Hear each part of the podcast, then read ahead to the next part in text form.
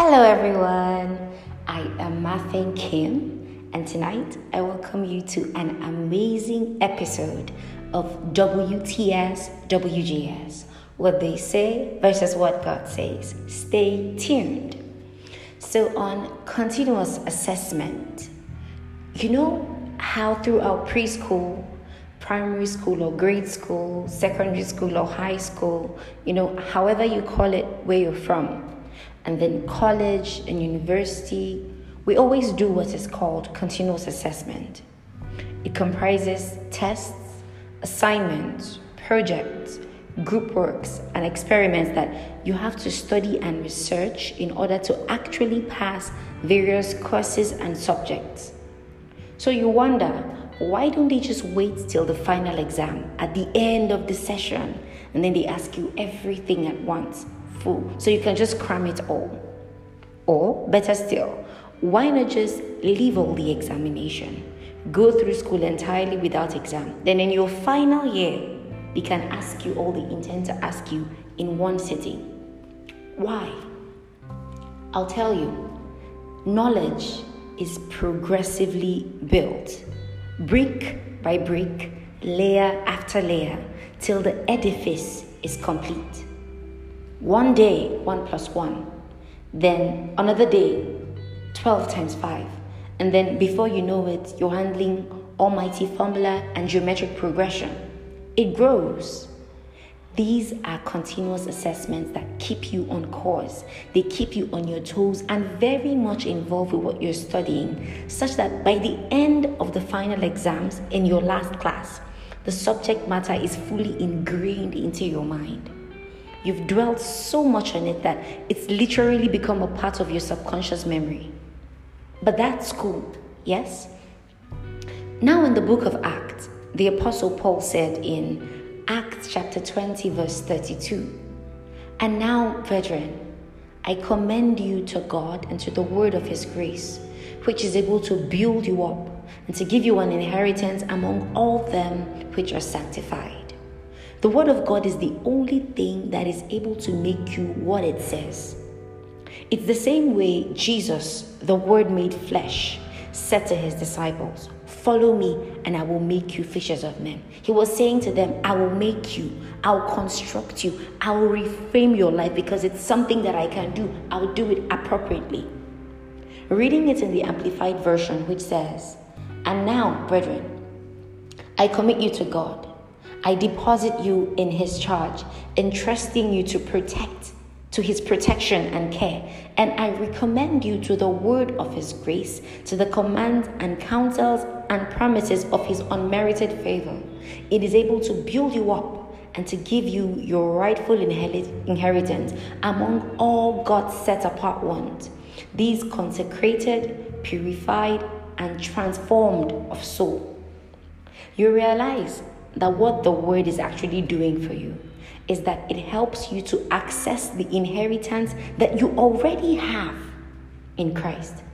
The bounty that you received in Christ the day you got born again. It makes the Word of God your reality. The Word of God is able to keep you. As a matter of fact, the Word of God is able to preserve you, it's able to mold your life. It is your mirror and your potter.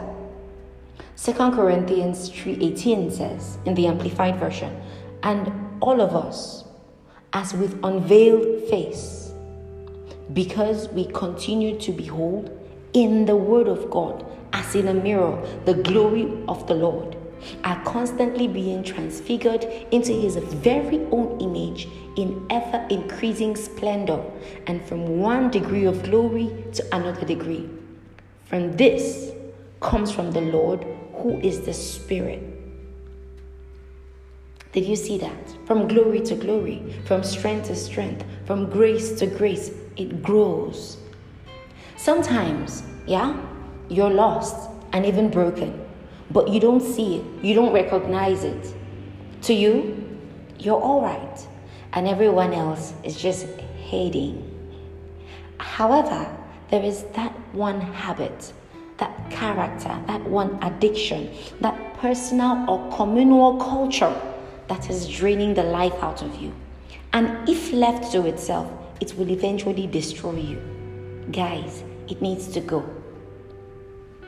You have to honestly tell yourself this thing needs to end, it needs to stop, it needs to go.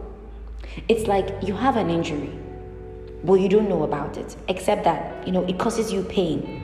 So you know there's pain in this place, but you don't know what causes that pain. And as soon as someone touches it, to point it out to you, oh, you have an injury here. You believe that that person is hurting you and that they are the cause of your pain. When in fact, the cause of that pain dwells within you. I was in that position at some point in my life. I knew I was going down, I could sense it. I, I, was seeing it happen before my eyes. I knew for sure that if I didn't change my path, it will happen. But I didn't know how to get out of the pit. And what was worse was that I wasn't interested in letting anyone, you know, tell me what to do. I was going to die with a pocket full of counsel because I wasn't ready to listen to anybody. One day, you know, it was one of those eye opening moments. I cried to God to open my heart. I could see that that was the problem. I cried to Him to open my heart and my eyes to see truth and recognize it and to subject myself to the Word to be made by it. That was when He began to break down my walls of offense and pride. I could finally really hear what people were saying. My eyes were open. And then I was shocked that those things which had seemed so offensive to me before now suddenly began to look like what they really were truth. So challenge yourself often to self assess by the word. Ask the difficult questions. Know what is going wrong in your life. Know what it is that needs to change. Know what it is that needs to go.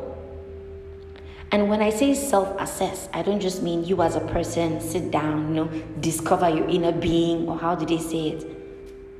I mean you on the Word of God. Sit down and interact with the Word of God, the image that you ought to look through. The Bible said, let, allow, permit the Word of God dwell in you richly, that ye may grow thereby. Give vent to the Word of God. You see, words that you do not know cannot abide in you. And it's why you need to study and meditate on the Word of God. Let it dwell in you richly.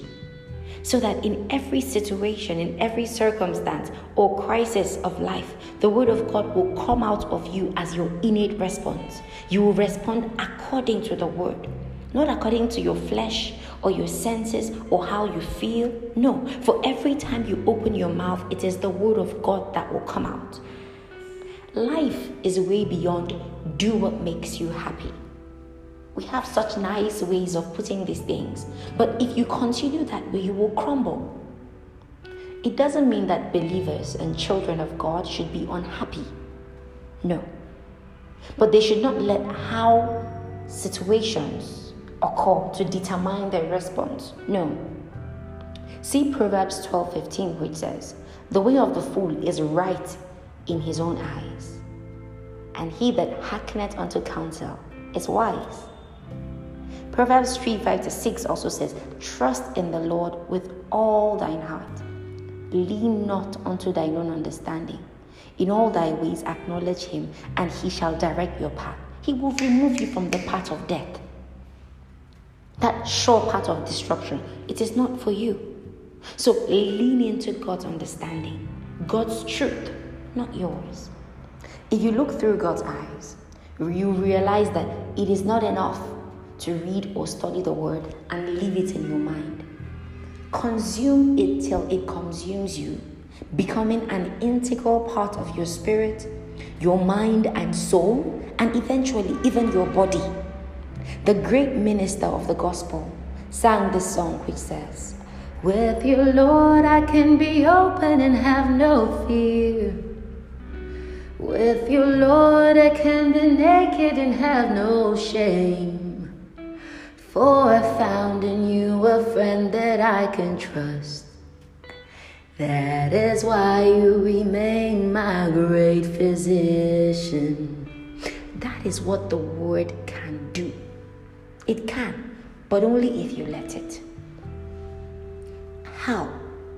The scripture says, bringing down every thought or high thing in obedience to Christ, bringing it down in subjection to the Word of God. Come to the Word open, honest, vulnerable, and transparent. Come with the attitude of a receiver because the attitude with which you come to receive from the Word determines to a large extent what you will get. As my pastor puts it, the Word, truth, is like a surgery. It cuts, but it cures. A lie, however, is merely like a painkiller. It will suppress the pain for a while, yes, but that pain is going to come right back because the root of the problem was never removed or dealt with. We may give excuses for our response to situations. Eh, but they annoyed me. Eh, but it's the other person's fault. Eh, but they provoked me. But in truth, the greatest freedom comes from being able to precondition your response based on the word, regardless of your circumstance. You know for sure that you won't curse you won't curse. You won't get physical with someone. You won't sass an authority figure over you. You won't hate on your friend or be nasty to them. Not because they don't deserve it, but because it's not in you to do so. You cannot give what you do not have. It's really that simple. So if you don't have those things in you, regardless of what they do, you cannot give it. Now, when your mind is full of the word and preconditioned by the word, it's all you have to give when you're poked, regardless of the situation. If you poke a human being with a needle, blood will come out. If you poke a boil, you will find pus if it's ripe enough. If you poke an orange and see mango juice squirt out, wouldn't you be surprised? It's the same with the Word of God that you continually consume and process. It goes into you and it makes you what it says till you become it. That's God's intention. Now, this may feel like a lot, especially when you look into the word and it looks like it's attacking you. And you begin to build for defenses in your mind. You know that extra voice in your head when you're studying the Bible? Eh, it wasn't my fault now. Eh, no, no, sir. You need to realize that you want the word. You're on the same side. You both want the same thing to give you your inheritance in Christ Jesus. So let the knife, the double edged sword, let him do his work in you. Tell yourself, I may not know the entirety of God's word or his intention for me right now, but I'll start from here. Today, I'll get this. I will eat it till it becomes a part of me. And when I get this today, He will show me the next lesson. He will show me the next part. I just need to get this. I need to subject myself to it till I see it real in my life. You will grow progressively, not just in your mind, but also in your spirit. Before you know it, that joy of the Holy Spirit, that glow will begin to reflect even on your body, in your face. You will glow. You will. Remember, the goal is not to live as just another Nigerian or another Ghanaian, Italian, South African, or an American or French citizen. The aim is to live distinctly as a citizen of heaven. Glory to God. Now go ahead and say this prayer with me. I am a student of the Word of God. I am what God says I am. I have what God says I have. I am who God says I am. I give myself to be made into the image of God's Word and His purpose for me. The Word of God is my reality. It permeates every aspect of my life and every aspect of my being. Amen. Thank you so much for listening to this amazing episode of WTS WGS. I'm glad you did, and I hope you were blessed. Don't forget to send a message right now to the email deborahkimmafeng at gmail.com. It's in the description box to get your copy of the Apokalupsis, which has been fully paid for. Like this podcast, comment on it, share it, and subscribe to it. Did I mention share? oh, yes. Share with your friends, your family, and your community. And I'll see you on the next one. I love you. Bye.